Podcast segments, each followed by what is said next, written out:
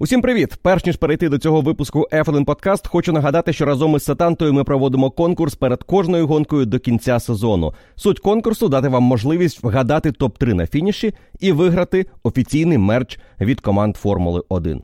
Перед гонкою в США ми розіграли мерч Red Bull, перед гонкою в Мексиці мерч Mercedes, перед гонкою в Сан Паулу буде розіграно мерч команди Макларен та Ландо Норріса. Тому переходьте за посиланням в телеграм-канал Сетанти під публікацією із анонсом конкурсу. Пишіть свою топ-трійку, і, можливо, саме ви виграєте мерч за підсумками цього гоночного вікенду. Умови конкурсу дуже прості. Потрібно мати підписку на ott платформу Сетанти setantasports.com. Якщо вона у вас є, ви уже в грі. Якщо у вас ще немає підписки, зробіть це зараз із промокодом MAXF1 і за 777 гривень ви отримуєте цілий рік контенту на setantasports.com. Тобто весь наступний сезон дивитеся за 777 гривень.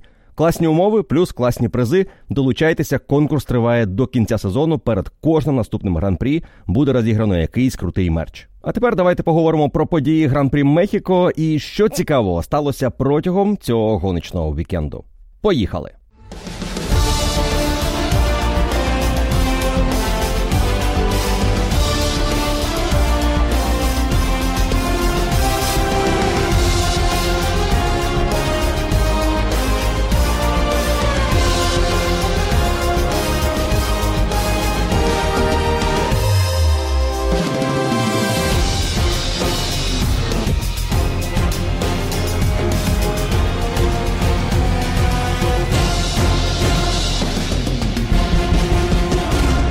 Перемога Макса Ферстапена на мексиканському етапі давно вже не сенсація або несподіванка. Ферстапен дуже успішна на цій трасі. П'ята перемога на автодрому Ерманос Родрігес робить цей трек другим найуспішнішим за кар'єру Ферстапена у Формулі 1. У нього є п'ять перемог на Red Bull Ринзі, і тепер п'ять перемог на цій трасі. Ферстапен, якщо лідирує після першого кола, обов'язково виграє гран-прі Мексики або гран-прі Мехіко. Етап називався по-різному за роки, але незмінним залишався фаворит. І цього вікенду ситуація не змінилася.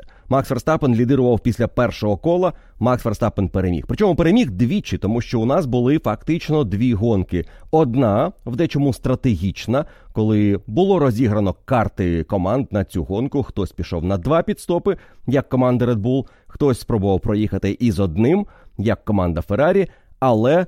Ця стратегія не дорозкрилася, тому що ми отримали червоний прапор. Перед тим сейфтікар і червоний прапор, який обнулив усе, але змінив стартовий порядок на цей етап. І що цікаво, цей стартовий порядок на другий заїзд під час гран-прі Мехіко був. Чимось схожим на те, що могло б бути за підсумками кваліфікації, якби не ось та двохвилинка Скудерії Феррарі, коли вони потрапили в суперідеальне вікно температур, умов на трасі, і в кваліфікації видали результат, який гарантував їм старт із першого ряду. Ми з вами після кваліфікації обговорювали, що могло б бути для Скудерії, якби не ось ці дуже успішні перші кола Леклера і Сайнса, і стартові позиції у гонщиків команди були б більш звичними до того, що відбувалося цього вікенду. Приблизно друга і четверта позиція, мабуть, були б більш закономірними для того, щоб описати, що відбувається із командою Феррарі на фоні їхніх головних конкурентів на цьому гран-прі. Макс Верстапен в Мексиці частенько бував на других ролях у кваліфікації. Якщо згадувати його головні інтриги у кваліфікації цього етапу, можна пригадати і жовті прапори, під якими він не скинув швидкість. Можна пригадати і коло Рікардо у 18-му, коли Ферстапен ледь не розтрощив моторхоум, тому що там він втратив свій перший пол за кар'єру, який міг зробити його наймолодшим переможцем кваліфікації в історії Формули 1. Але кваліфікація в Мексиці, враховуючи дуже довгий відрізок до першого гальмування 900 метрів. Це не запорука успіху. Пол позишн тут не стільки дає перевагу позиції, як створює шанси для пілотів позаду. І Ферстапен добре це розумів перед стартом гонки. І згадуючи те, що відбувалося на стартах протягом більшої частини гран-прі цього сезону, Можливо, Ферстапен не був би настільки оптимістичним перед початком цього гран-прі, якби не події етапу в Остіні, коли команда змогла зрозуміти, як оптимально налаштувати електроніку на старт гонки. І це Ферстапен уже відчув під час старту спринту і відзначив інженера, який працював над цим протягом останніх тижнів, і допоміг Ферстапену мати стабільні хороші старти. Мексика була аналогічним прикладом, і Ферстапен знову це згадав після фінішу, відзначивши, що подивіться, який у нас черговий старт вийшов на початку гонки. Ми, як ракета, рванули до першого повороту, і Ферстапен очолював пелотон, фактично був лідером цієї гонки ще до гальмування у першому повороті. Далі, звісно, був епізод із Серхіо Пересом, який ми ще з вами обговоримо трішки пізніше. Але головне, що сталося для Макса Ферстапена, він вийшов в лідери, і для нього це ідеальна ситуація. Він очолює пелотон, він може їхати у своєму темпі, працювати з гумою так, як йому хочеться.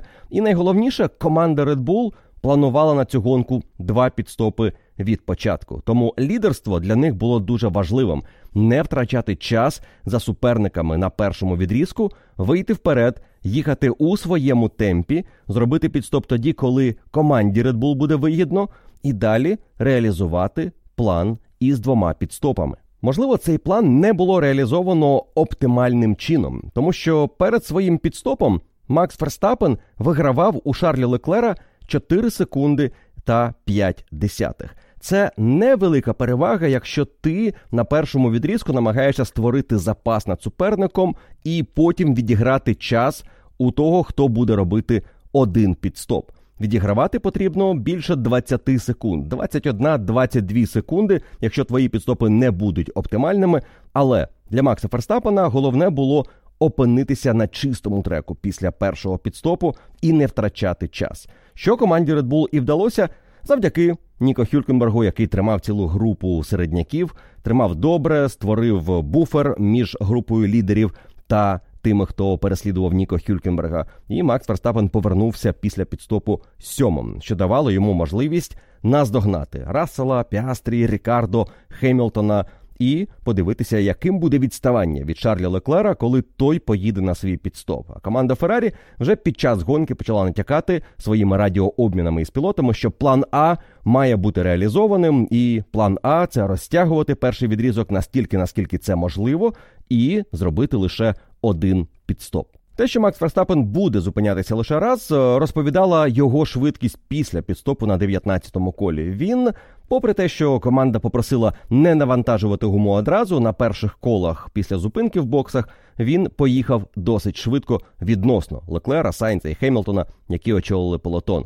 Тому це говорило тільки про те, що він відіграє цей час, щоб потім зробити ще один підстоп і не намагатися розтягнути цей комплект на 52 кола. Це теоретично було можливо, але навіщо ці ризики команді Red Bull, яка від початку знала, що вони мають два комплекти харду на гонку, один мідіум, на якому вони будуть стартувати. Це був безпечний надійний план, який.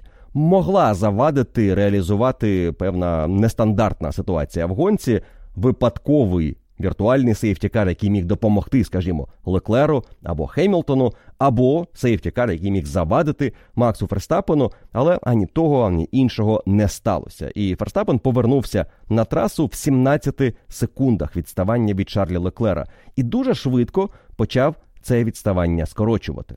Темп Ферстапена був секунда з кола відносно Шарлі Леклера. Отже, на 20-му колі він програвав близько 17 секунд. На 30-му колі його відставання 6 секунд. Виграно більше 10 секунд за цей відрізок, і Шарль Леклер розумів, що за такого темпу Макса Ферстапена йому потрібно буде мати досить високий темп на харді, щоб спробувати втриматися попереду, коли Макс поїде на свій другий підстоп і теж перевзується в хард. Але розвитку цієї боротьби ми не отримали, тому що невдовзі на 31-му колі зламалася підвіска на боліді Хаас Кевіна Магнусона. Як команда сказала, через те, що почали перегріватися задні гальма, це розплавило підвіску, і ліва її частина відмовила в момент, коли Кевін проходив швидкісну секцію. Ця аварія спершу викликала появу сейфтікару, а невдовзі і червоний прапор. І Верстапен під цим сейфтікаром встиг зробити дешевий підстоп, на якому він втратив менше ніж на звичайному підстопі, і повернувся на трасу попереду Шарля Леклера. В цей момент вся інтрига потенційної боротьби двох підстопів проти одного підстопу зникла. Ми ще не знали, що буде червоний прапор, але вже розуміли, що Ферстапен, який має свіжіший комплект за те, що у Леклера, і далі вони обидва їдуть до кінця, навряд чи підпустить гонщика Феррарі близько для боротьби за перемогу. Цей момент із сейфтікаром та червоним прапором дуже не сподобався ані Максу Ферстапену, ані Шарлю Леклеру. Якщо Леклер говорив про те, що ми вірили у те, що наша стратегія дозволить поборотися із Ферстапеном, і шкода, що ми не змогли побачити, як ми реалізували б свій план. То Ферстапен сказав, що мені теж шкода, що я не зміг показати, що і на двох підстопах я міг би здобути перемогу у цьому гран-прі.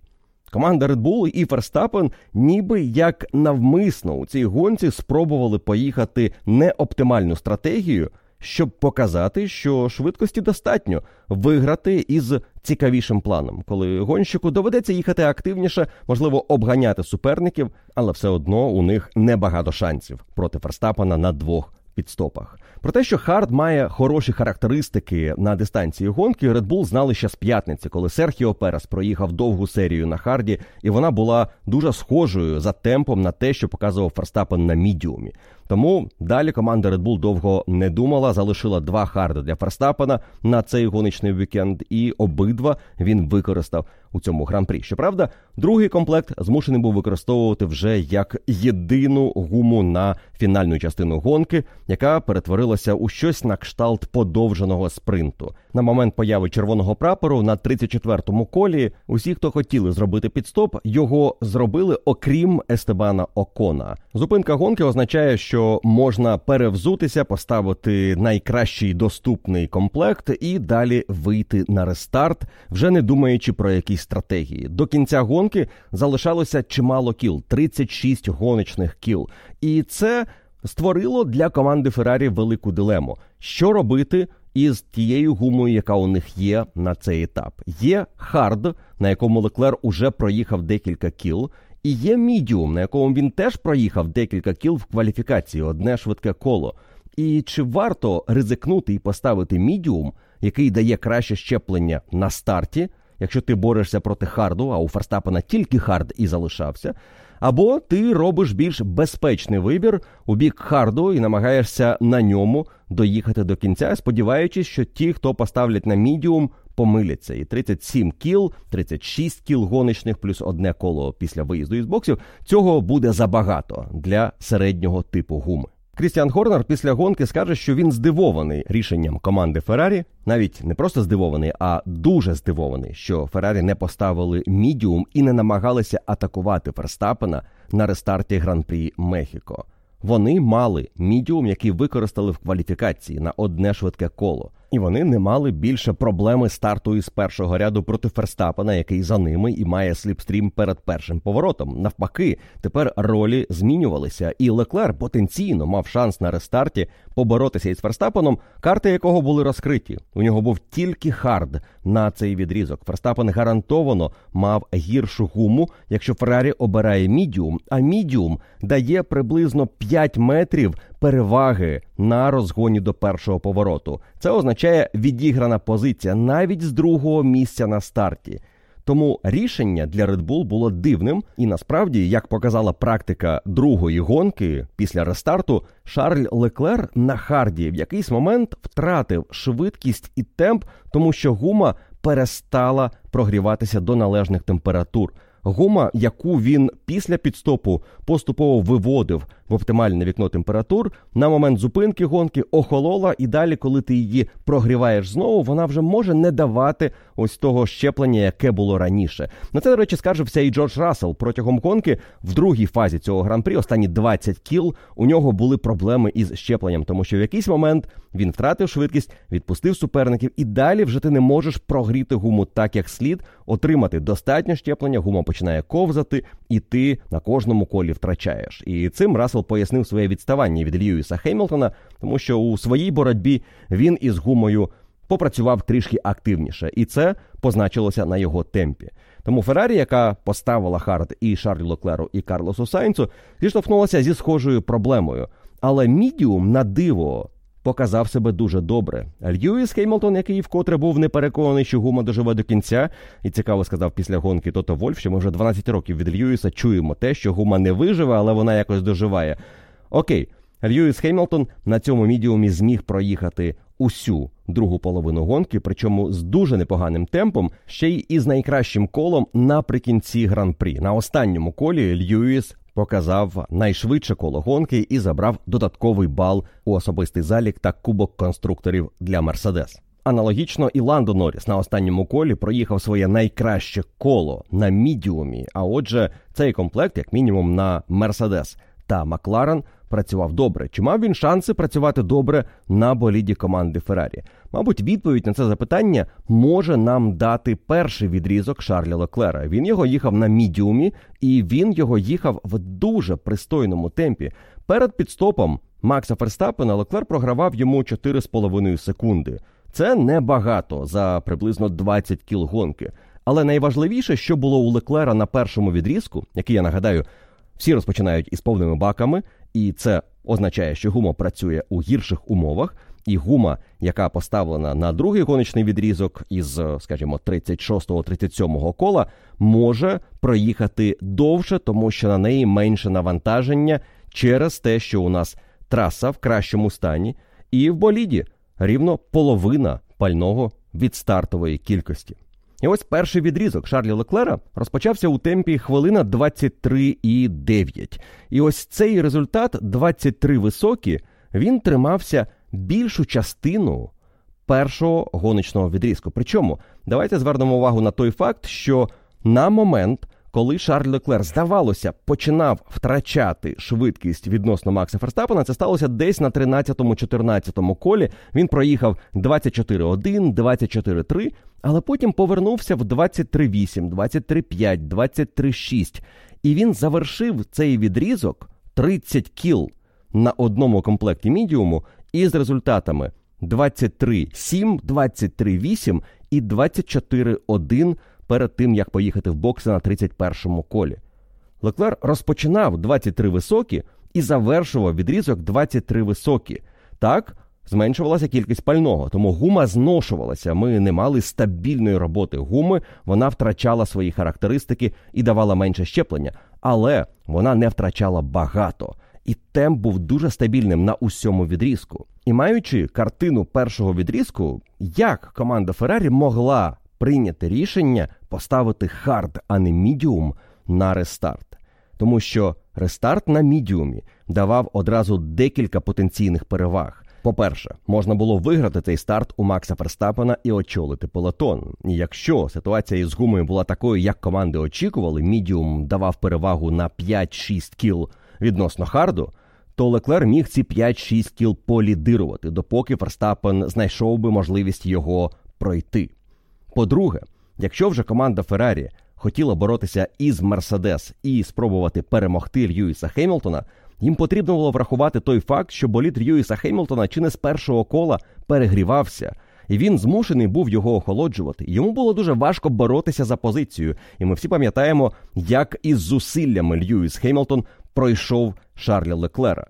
Тому, якби Леклер мав би аналогічну гуму Льюісу Хемілтону, у нього були б шанси довести ситуацію у боротьбі із гонщиком Мерседес до того, що тому було б складніше боротися через перегрітий болід, поки у них була ця боротьба Леклер попереду Ферстапена. Ферстапен випереджає Льюіса. Можливо, в цій компанії був би ще й Карлос Сайнц, якому теж можна було поставити мідіум і якось спробувати Леклеру допомогти, якби у того був хороший старт. Одним словом, мідіум відкривав певні можливості на рестарті гонки, щоб виграти боротьбу не стільки у Ферстапена, як у Льюіса Хемілтона. Ще один фактор, який впливав на роботу гуми у другій половині гонки після рестарту, це стан траси, а точніше, її температура. І температура, як і під час кваліфікації, почала знижуватися.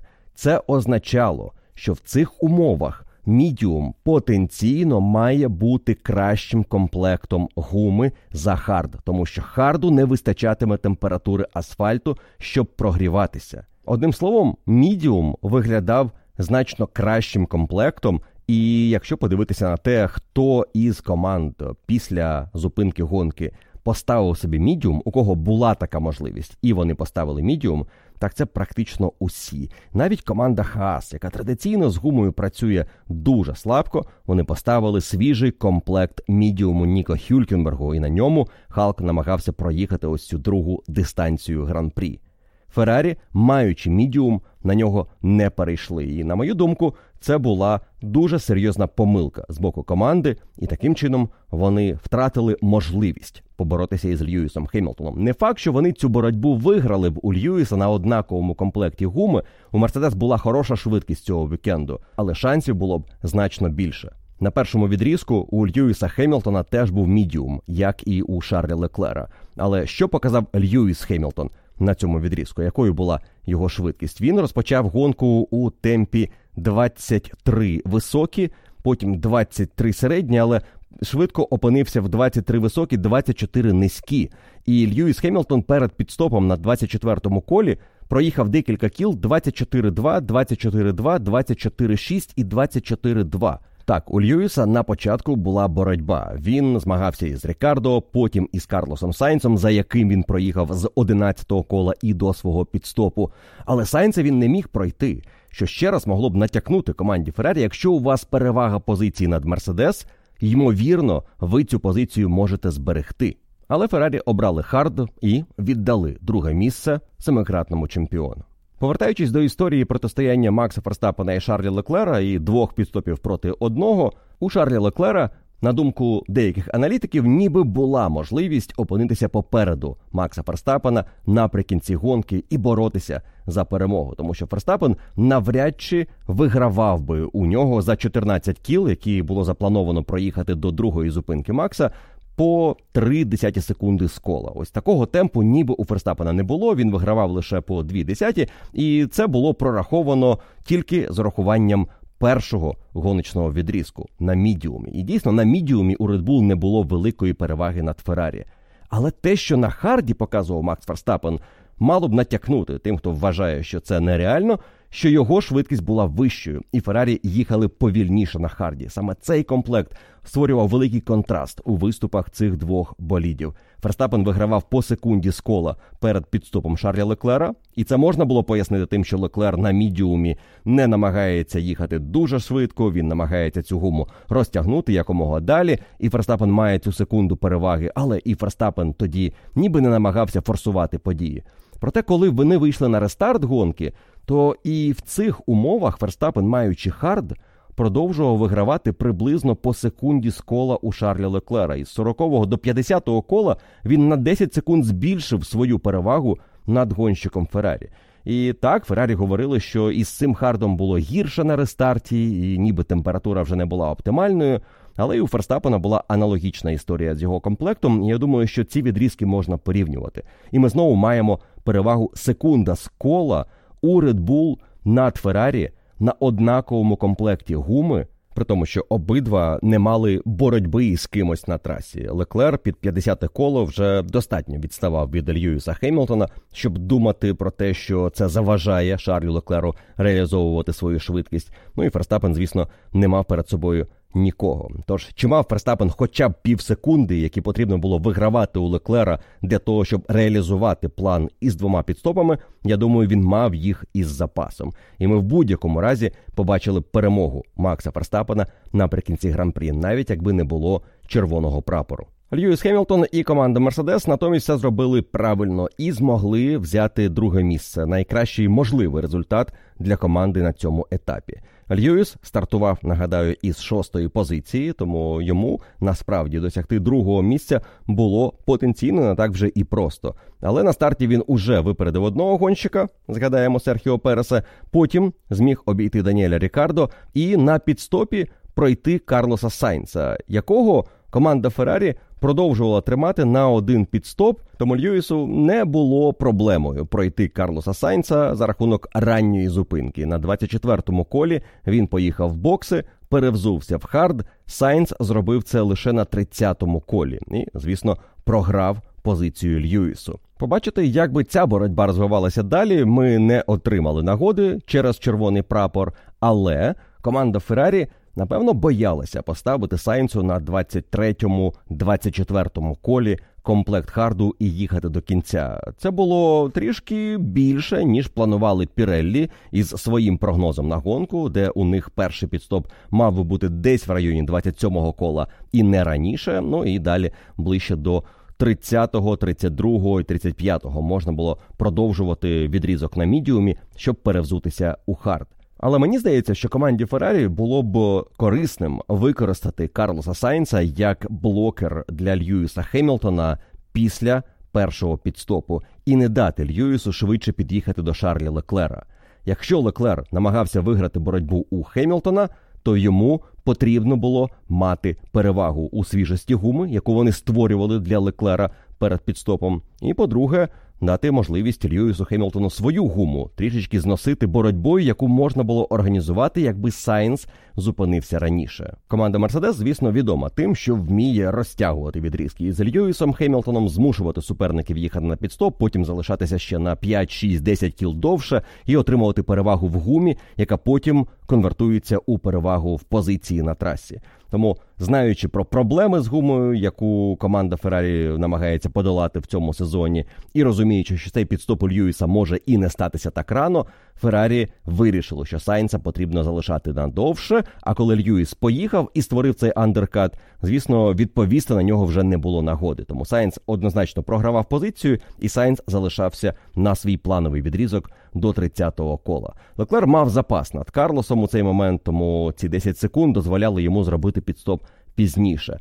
Але можливо, із Сайнсом у Феррарі була можливість завадити Льюісу Хеймлтону поборотися із Шарлем Леклером. Але потім був червоний прапор, який в принципі усе це перекреслив, і ми отримали рестарт із новими позиціями і абсолютно іншу другу частину мексиканського етапу. Напевно, гонка для Льюіса Хемілтона і Шарлі Леклера була б веселішою, якби в ній залишився Серхіо Перес. Хоч далеко не факт, що Перес не залишив би їх позаду. У Чеко була хороша швидкість цього вікенду. В принципі, на рівні із Максом Ферстапеном, і напевно під час гонки він мав усі шанси реалізувати її у другу позицію. Але Серхіо Перес побажав більшого уже на старті. Він захотів із п'ятої стартової позиції вийти в лідери у першому повороті, і ми знаємо, чим це завершилося. Серхіо Перес не зробив висновків зі своєї боротьби проти Окона та Хюлькемберга на етапі в Катарі під час спринту, і знову став ось тим третім зайвим назовні під час проходження повороту. Але цього разу Чеко був проактивним. Він отримав настільки хороший сліпстрім від трьох пілотів, що не міг не піддатися спокусі. Спробувати вийти в лідери на домашньому гран-прі, і навіть після гонки Крістіан Хорнер і Гельмут Марко сказали, що ну ми не звинувачуємо Чеко. Така нагода лідирувати в домашньому гран-прі. Він спробував це, не вийшло. Що ж, наступного разу спробує краще. І Хельмут Марко вкотре відзначив, що перестаньте запитувати мене про контракт Серхіо Переса. Він є на 24-й рік. Він буде виступати за нашу команду. Але мені здається, що Серхіо Перес зробив на старті те, що йому не потрібно робити в його нинішньому положенні. Це була відчайдушна спроба зірвати джекпот. Спроба людини, яка ніби як гемблер, намагається поставити усе на червоне, тому що це все, що в нього лишилося, і можливо це спрацює. Можливо, я подвоюся. Я зможу вийти в лідери, і далі ця гонка для мене складеться зовсім інакше. Аніж я віддам цю позицію, залишуся третім після першого повороту і знову програю Максу Ферстапену. Ніби Ферстапен і перемогти його, особливо в себе вдома, засіло в голові у Чеко настільки міцно, що він ні про що інше не міг думати. Хоча в нього був дуже хороший вікенд до цього моменту. Він провів непогану кваліфікацію. Так він програв Рікардо, і Рікардо це окрема болюча тема для Серхіо Переса. Але він був неподалік від Макса Ферстапена. Він програв йому менше ніж програвав за останні багато-багато кваліфікацій. І маючи такий хороший розгін, блискучий старт, хороший сліпстрім, перший поворот, де він міг би боротися за топ 3 вже з першого кола, майже гарантовано був би на подіумі домашнього етапу, можливо, приніс би команді дубль. Чеко захотів отримати власну перемогу і зробив це дуже недбалим чином. І ми, напевно, не будемо дивитися на те, що сказали стюарди про цей епізод, а вони залишили його без наслідків, тому що Серхіо Перес зійшов, і він, вочевидь, був тим, хто діяв занадто агресивно на старті гонки. Але найкраще про цей епізод сказав Льюіс Хемілтон, коли після фінішу, вже перед церемонією нагородження, дивився на найкращі моменти гонки і відзначив, що Чеко повторив його маневр у Катарі. Тобто зробив те, що Льюіс проти Джорджа Рассела виконав на старті гонки в Катарі, і Льюіс зійшов.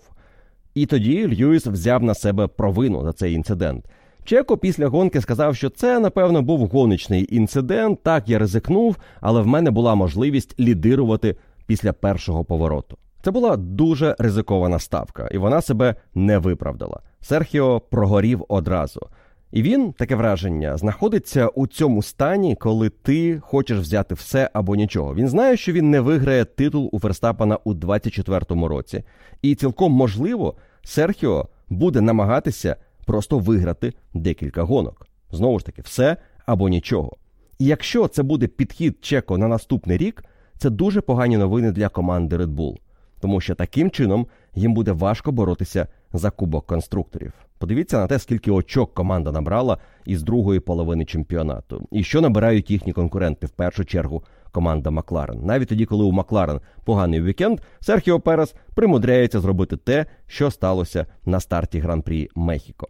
Наслідки контакту Серхіо Переса і Шарля Леклера на початку гонки привернули увагу стюартів, які одразу визначилися, що хотіли б поговорити з пілотом по завершенні гонки про те, що його болід можливо був у небезпечному стані під час гонки. І після гран-прі стюарди випустили документ, в якому написали, що рішення по цьому епізоду це залишити все без наслідків, але пояснили, що на старті гонки у Леклера було зламано пластину переднього крила. І ця ситуація моніторилася командою, яка підтвердила, що так, ми намагалися побачити на різних ракурсах, чи є небезпека, що цей елемент відвалиться, і тому ми не приймали рішення, чи заїжджати в бокси і замінювати це крило, або ж залишатися на трасі. Дуже цікавий аргумент, насправді, який я впевнений, вигаданий був для того, щоб сказати те, що хотіли почути стюарди. Але стюарди відзначили в документі, що з третього кола цей елемент відвалився. І через те, що команди минулого року вирішили, що болід із зламаною бічною пластиною переднього крила не має становити небезпеки, і вони довели, що це крило залишиться на боліді, воно не відвалиться далі, і тому можна продовжувати гонку і можна не отримувати ось цей чорно-помаранчевий прапор. Саме через це рішення до старту цього сезону. Леклера відпустили і визнали, що він не знаходився у небезпечному стані під час гонки. Хоч цей стан фактично був таким перші три кола, допоки ця пластина не відвалилася. Одним словом, в документі стюардів сказано, що відтепер. Подібні інциденти швидше за все так і будуть вирішуватися. Якщо пластина зламана і вона відпала, все далі можна рухатися. Якщо вона висить і не відпадає, але може відпасти і висить більше ніж три кола, швидше за все гонщик отримає чорний прапор із помаранчевою цяткою і буде зобов'язаний поїхати в бокси на заміну переднього крила. Поговоривши про Серхіо Переса і його пригоди на старті цього гран-прі, потрібно відзначити і Даніеля Рікардо, про якого в першу чергу говорять, коли виникає контекст Серхіо Переса, його позиції в команді Red Bull і можливої заміни Чеко на когось іншого. І цим кимось іншим після цього вікенду в один голос стає Даніель Рікардо. Я по-перше, хотів би сказати, що не варто судити гонщика по одному гран-прі і говорити, що тепер це той старий Рікардо, який е, повернувся, який може видавати фантастичні результати, на якого ми чекали із 2000 2020 року перед його переходом в команду Макларен. В Рено, до речі, були хороші гонки у Рікардо. Згадайте його подіуми. Там Рікардо був ще тим Рікардо, про якого ми знали з часів команди Red Bull. Так само, як і не варто було говорити про Рікардо, що він вже не той, коли в нього була погана гонка в Остіні, або не супер яскравий гран-прі Угорщини після повернення, або гран-прі Бельгії, який теж особливо не запам'ятався. Рікардо там не був видатним пілотом, і він не став вмить супервидатним гонщиком після своєї гонки в Мексиці. траса для нього одна із найкращих, враховуючи те, як він виступає протягом цього гран-прі. Він був попереду Ландо Норріса минулого разу в Мексиці і мав чудовий фініш на найм'якшій гумі. Навіть отримав штраф, але не втратив позиції, тому що багато чого відіграв. У нього був Поул у 18-му році. У нього були класні кваліфікації і гонки на мексиканському гран-прі. Саме тому цей етап, напевно, не є на 100% показовим, що Рікардо раптом знайшов спільну мову із болідом Альфа Таурі, і далі цей болід у руках Рікардо буде постійно боротися за місце у топ 10 Але Даніель Рікардо дещо цього вікенду зробив для себе і для команди корисного у сенсі налаштувань гоночного боліду. І про це він активно говорив, і команда це підтверджувала у своїх інтерв'ю після гран-прі. Рікардо зміг налаштувати болід так, щоб йому було зручно із ним працювати. Те, що вони не встигли доробити за одну практику в Остіні, вони реалізували в Мехіко.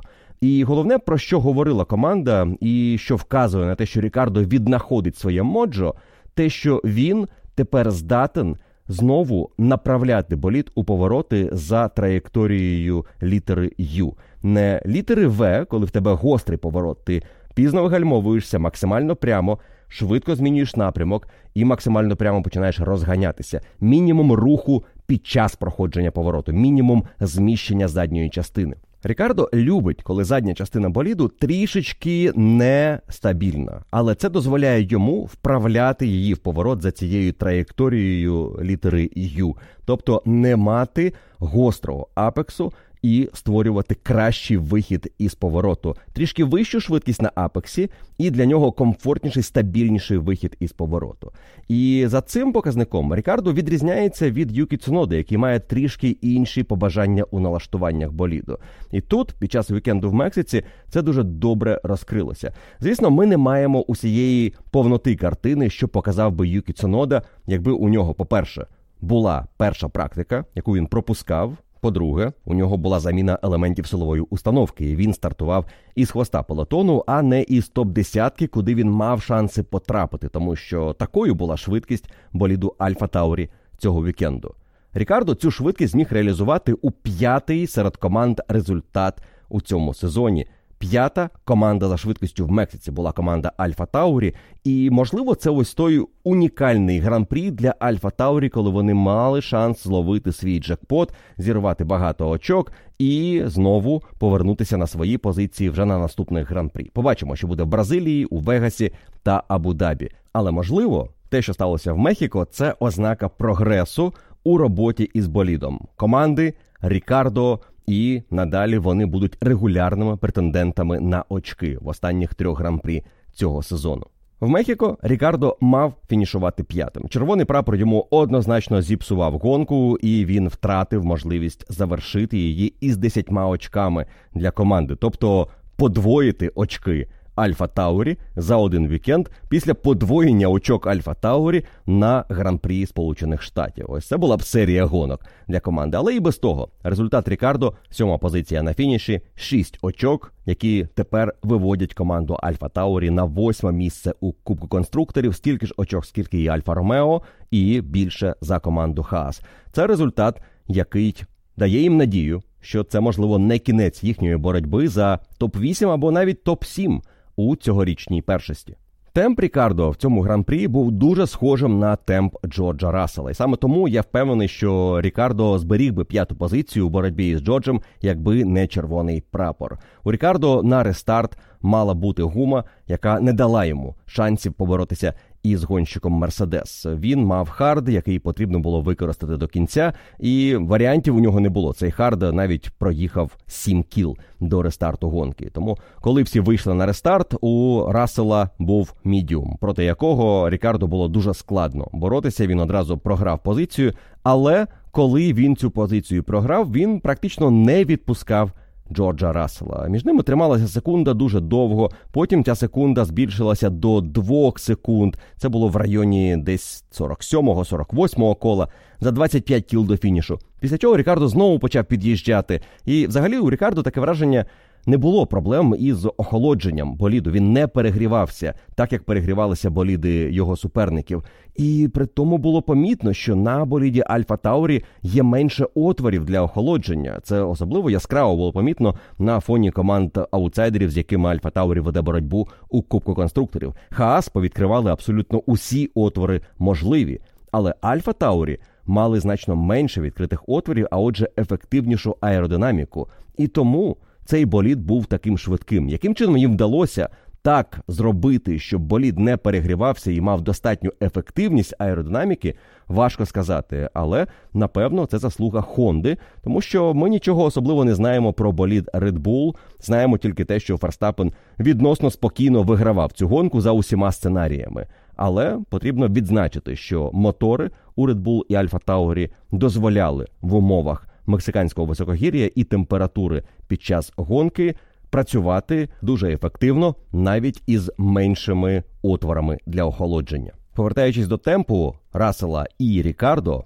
у них він був майже усю гонку ідентичним. Були ділянки, де один був трішки швидшим або інший, але загалом вони проїхали майже в одному темпі. І це дуже хороші новини для команди Альфа Таурі, тому що вони їхали у темпі команди Мерседес.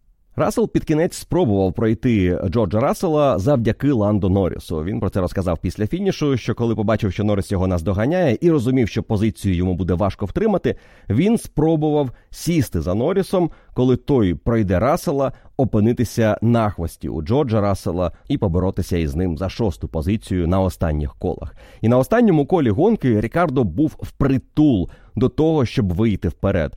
Перед четвертим поворотом він ледь по зовнішній траєкторії не повторив маневр Ландо Норріса, але Рассел розпустив болід так, що закрив вихід із цього повороту, і Даніелю довелося відступити. І це був останній шанс для того, щоб вийти вперед. Він ще спробував із шостого вийти добре, але Рассел його не пустив, і все. На цьому боротьбу було завершено. На фініші Рікардо програв гонщику Мерседес пів секунди. Але це була крута боротьба, яка тільки надихнула, я думаю, Даніеля Рікардо на майбутні успішні баталії з суперниками вже під час бразильського етапу.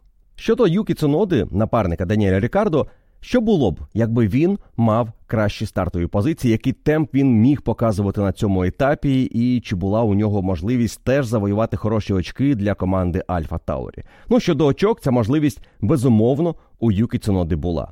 Він вів дуже активну боротьбу із Оскаром Піастрі за 28-29 кіл до фінішу. І ця боротьба для нього спершу завершилася контактом, який не призвів до гірших наслідків. А потім ще одним контактом, про який стюарди сказали, гоночний інцидент. Там обидва гальмували дуже пізно, повертали у поворот. Зіткнення відбулося до апексу повороту. Ніхто не несе повної відповідальності за те, що сталося. Гоночний інцидент. Як на мене, там провина Юкі Цуноди. Ну і він сам собі зіпсував гонку. Він повертав із зовнішньої траєкторії, робив це дуже швидко і не переконався у тому, що він вже випереджає Оскар Піастрі, що він уже віддав позицію Юкі Цуноді. Він поспішив у момент, коли йому потрібно було проявити терпіння. Попереду ще було чимало кіл, і так, можливо, він хотів ще наздогнати Рікардо і таким чином показати команді, що він проїхав гонку із гіршої позиції, але в темпі Даніеля. Але при цьому потрібно згадати, як пощастило Юкі Цуноді із червоним прапором. Тому що до цього у Юкі була зовсім інша гонка. Він, по-перше, стартував у цьому гран-прі на досить звичному для усіх гонщиків мідіумі. Але його перший пітстоп був дуже рано. Він на цьому мідіумі проїхав лише 9 кіл, перевзувся, причому перевзувся в хард. І почав стрімко скорочувати відставання від пілотів, які його випереджали. Маючи вільний трек близько 22 секунд до Естебана Окона, передостаннього гонщика у пелотоні, Юкі одразу показав найкраще коло для себе у цій гонці, і це було на 11-му колі. 1.22,5. Це важливий момент, тому що мені здається, він демонструє, який потенціал був у боліда Альфа Таурі на цьому етапі. Одна 22,5 на 11-му колі гонки, тобто із пальним ще на 60 кіл дистанції. Це скільки 90 кілограмів пального там залишалося у Юкі Цуноди. Можливо, десь ось такий показник. Маючи ще стільки пального в баках, Юкі на харді проїхав із п'ятим найкращим колом цієї гонки. 22,5 – це на секунду і майже дві десятих гірше за найкраще коло Льюіса, показане на останньому колі із пустим баком, але вже на зношеному мідіумі, який проїхав 41 коло. Але Ферстапен, скажімо, на харді проїхав 21,6 на 40-му колі після рестарту гонки. Його найкраще коло у цьому гран-прі. Це менше 9 десятих переваги над Юкі Цунодою, який мав значно більше пального в баках. І цілком можливо, що ось цей темп на момент повернення після першого підстопу підкреслює, який потенціал був у боліда Альфа Таурі на етапі в Мексиці. Юкі Цунода був дуже швидким. І ще що підтверджує темп Юкі Цуноди на харді у цьому відрізку, те, що він виїхав позаду усіх. Потім Норріс поїхав на підстоп, тому що він розумів, програє позицію Цуноді, і потрібно перевзуватися. І у Норріса був план зробити це раніше. Він стартував на софті. Юкі їхав у темпі Ландо Норріса, починаючи із 12-13 кола. І завершуючи ось цим червоним прапором, він трішечки почав програвати Норрісу під кінець цього відрізку, але насправді темп Юкі Туноди на харді був вражаючим особливо вражаючим, тому що він після пітстопу програвав лідеру Максу Ферстапену близько 49 секунд. Наприкінці цього відрізку, коли Ферстапен поїхав в бокси на 19-му колі, він вигравав у Юкі Цуноди 47 секунд. Отже, Цунода за весь цей відрізок програв Ферстапену тільки 2 секунди. Коли Макс зупинився в боксах, Юкі із Ландо вже були на хвості групи, яку тримав Ніко Хюлькенберг. А там були Халк, Гаслі, Албон, Джоу, Боттас, Магнуссен, Сарджант, Строл, Алонсо і Окон. Вони їхали майже одним пелотоном. І коли почалися підстопи, Юкі Цунода почав підніматися вище і вище і вище за рахунок дуже ранньої зупинки. І коли сталася аварія Кевіна Магнусона і випустили сейфтікар, Юкі Цунода уже був десятим. А Норріс і Албон в цей момент поїхали на свої підстопи, і Цунода піднявся у топ-8. І тут з'явився червоний прапор. Юкі отримує шанс стартувати на другу частину мексиканського етапу із восьмої позиції. І команда ставить йому свіженький хард на цей відрізок. Це один із небагатьох прикладів, коли віддали перевагу харду замість мідіуму, коли була така можливість. Ну, вони, Альфа Таурі, і команда Феррарі. Але на харді Альфа Таурі їхали дуже добре. Є щось спільного у Red Bull і Альфа Таурі, можливо, підвіска задня, не знаєте.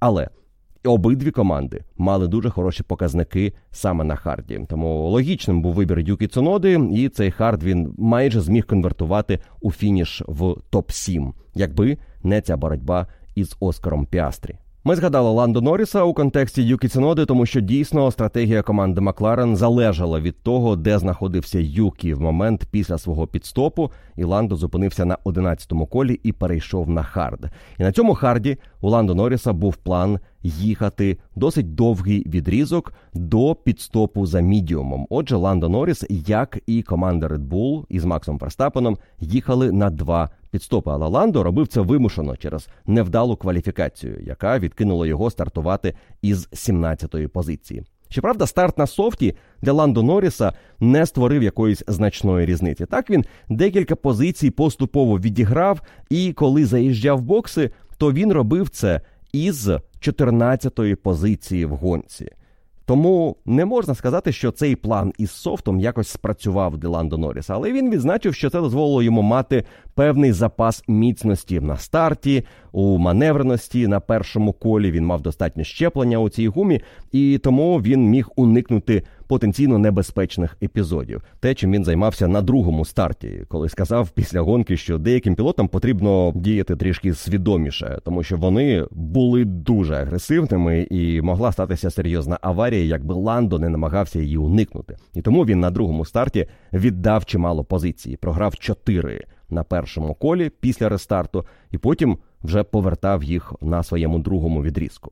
На першому відрізку Ландо опинився попереду Юкі Цуноди, наздогнав ось ту групу, за якою ми слідкували під час трансляції Хюлькенберг і компанія. І коли вони почали їхати на підстопи, Ландо так само почав із Юкі підніматися вище і вище і вище. І коли з'явився сейфтікар, він кинувся робити заміну. І це було логічно для команди Макларен перевзутися на дешевому підстопі, але стався червоний прапор. І ось це зіпсувало Ландо Норрісу можливість стартувати із вищої позиції на 37-му колі на фінальну фазу гонки. Не восьмим, а десятим. Ландо вийшов на цей рестарт. Не така велика різниця, але цікаво, що в момент появи сейфтікару Макларен чітко прийняли рішення перевзуватися в мідіум, попри те, що вони проїхали на харді 22 кола, планували більше.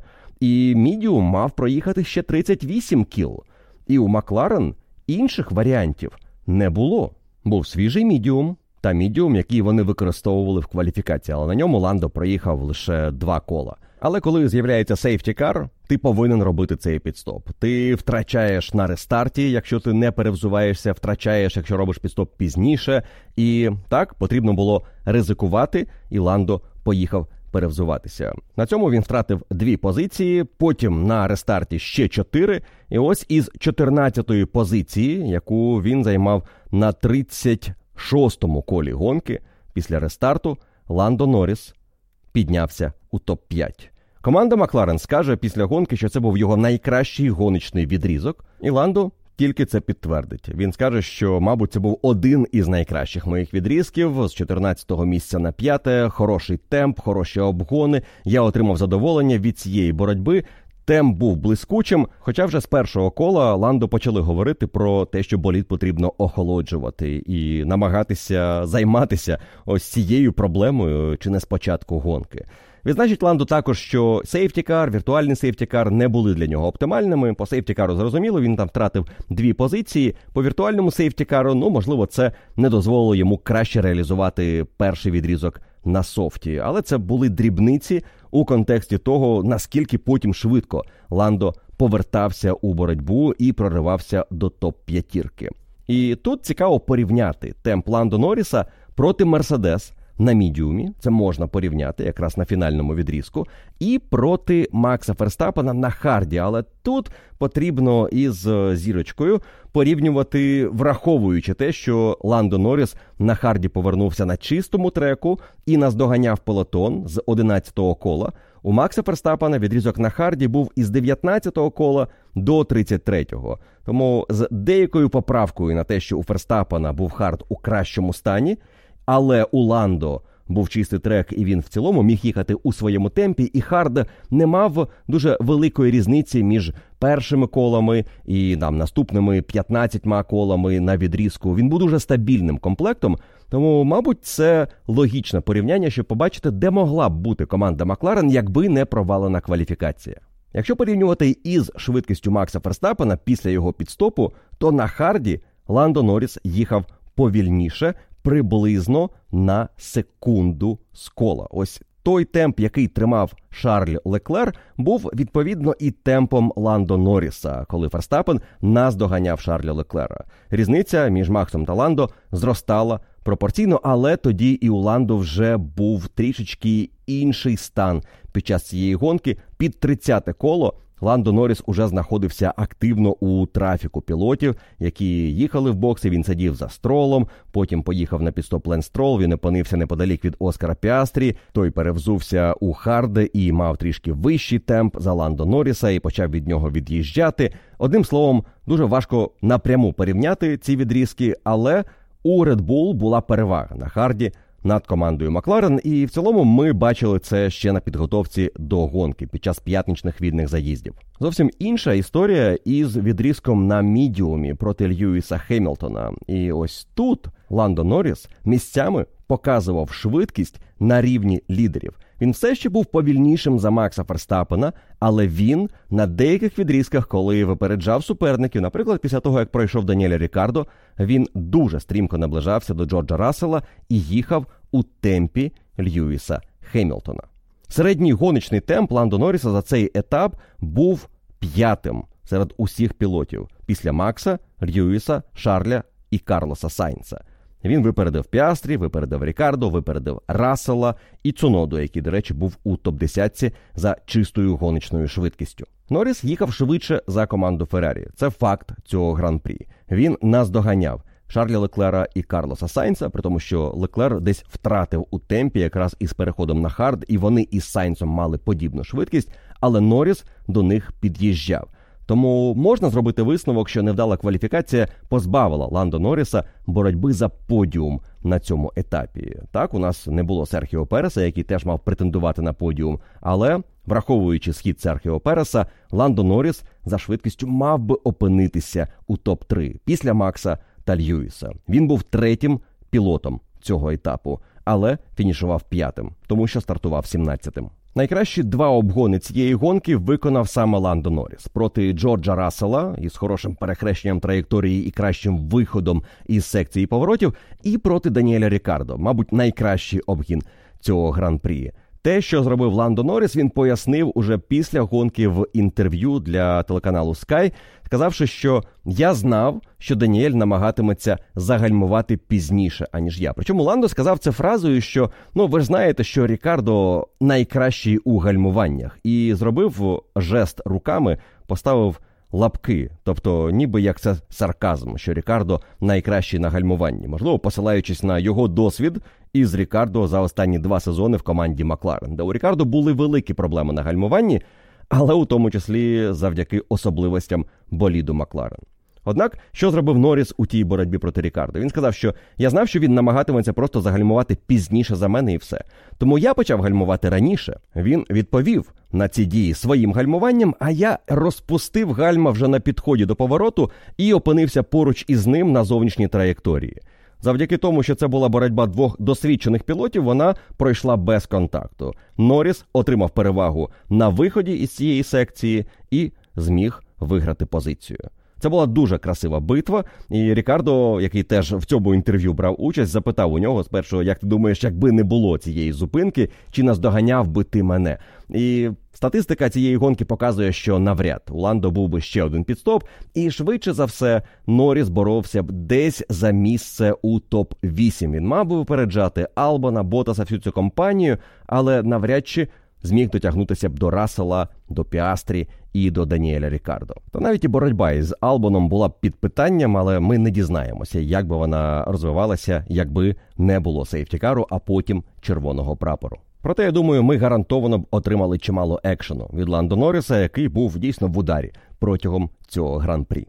Цікаво буде подивитися на виступ команди Макларен рівно за тиждень на етапі в Сан Паулу. Там буде спринт-вікенд, там траса із непростими характеристиками, щоб підібрати хороше налаштування. Але схоже, що команда Макларен останнім часом майже на будь-якій трасі може бути конкурентом для Мерседес, для Феррарі, а іноді навіть бути дуже близько до команди Red Bull. Такими мені запам'яталися дві гонки в Мехіко. Обидві виграв Макс Ферстапен. В одній із них команда Феррарі намагалася спробувати переграти Red Bull за рахунок меншої кількості пітстопів. В іншій героями стали Даніель Рікардо та Ландо Норріс. І, звісно, Юкі Цунода, який в якусь мить був майже героєм цієї гонки, а в іншу став її антигероєм. Це був цікавий гоночний вікенд, але наступний буде ще насиченішим. У нас рівно за тиждень етап Сан Паулу, і це буде спринт вікенд. П'ятниця кваліфікація, субота, кваліфікація та спринт, неділя гонка. І минулого разу в Сан Паулу команді Мерседес вдалося перемогти Red Bull. Як буде цього разу, ми з вами будемо слідкувати разом традиційно із подкастами та трансляціями. Але якщо у вас є запитання ще про етап в Мехіко, залишайте їх у коментарях під цією публікацією, і на найцікавіше запитання ви отримаєте відповідь у середу в традиційному випуску F1 Podcast Q&A. Кваліфікаційний подкаст, до речі, я відкрив для всіх учасників клубу, тому що він буде непоганим доповненням до цього випуску, щоб максимально широко охопити головні події Гран-прі Мехіко. Дякую вам за увагу протягом цього вікенду за те, що слухали усі подкасти, за те, що дивилися усі трансляції, і як завжди, я з вами прощаюся ненадовго до наступних випусків F1 Подкаст і до наступних трансляцій уже гоночного вікенду в Бразилії.